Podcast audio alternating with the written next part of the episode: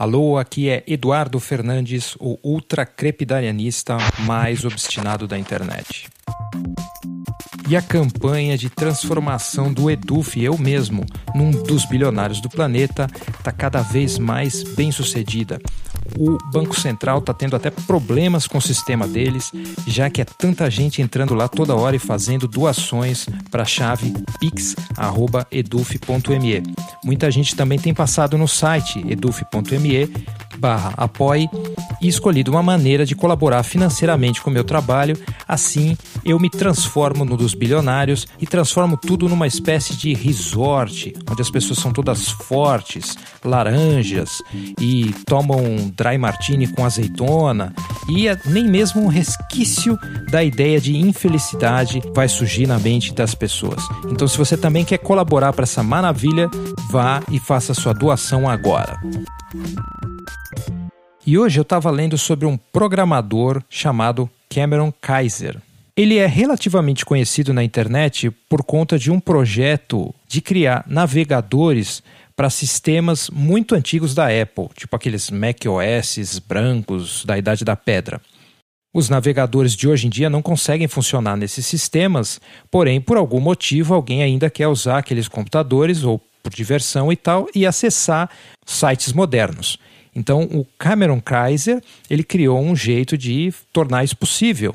O grande problema é que depois que ele, ele divulgou isso no, no mundo, começou a surgir uma pressão muito grande para que ele conseguisse aperfeiçoar o sistema que ele tinha criado para funcionar em casos cada vez mais específicos. Ou seja, o hobby virou uma espécie de escravidão.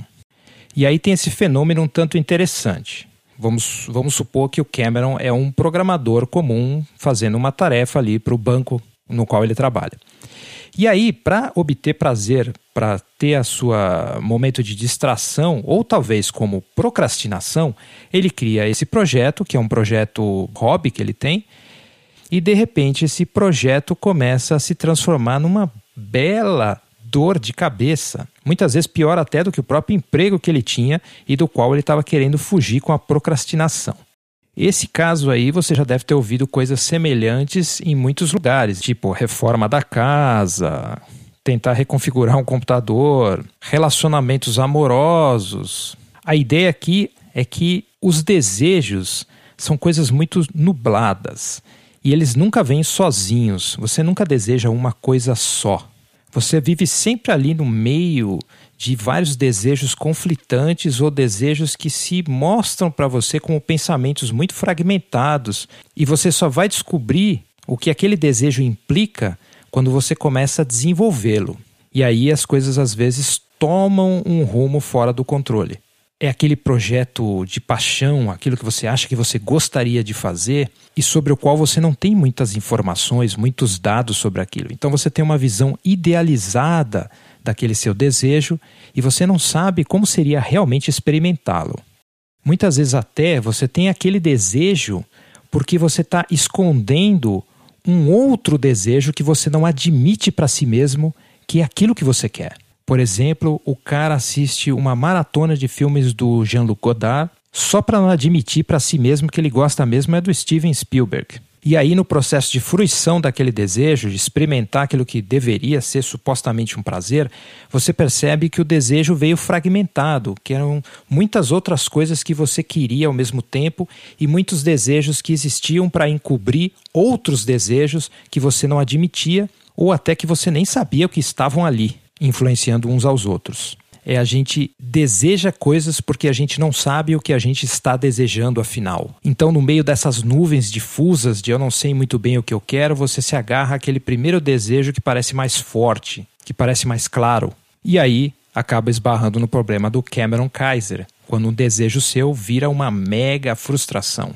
Se no passado a gente tinha essa coisa de precisamos controlar e suprimir os desejos, Hoje em dia a gente pode chegar no extremo oposto. Nós temos que dar vazão aos desejos e a gente nem sabe exatamente quais eles são. Nós temos essa visão ingênua de que nós precisamos realmente fazer alguma coisa com o desejo, precisamos dar vazão àquilo antes que a gente vire um conservador, porque a gente reprime, ou então eu quero me tornar um moderno, porque eu vivo aquilo intensamente. quando na verdade a situação é um pouco mais nublada do que isso e talvez o ideal seria ter uma pausa, uma investigação diante do desejo e perder o preconceito com a passividade. Quando você só espera, observa, não acredita muito naquele desejo e também não precisa combater fazer nada contra ele. Você só espera, tem uma certa paciência com o processo de pensamento, do processo que é ser um humano. Você não está nem preocupado se é conservador, porque reprimiu o desejo, e nem está desejando ser moderno, porque você vive o desejo a qualquer custo.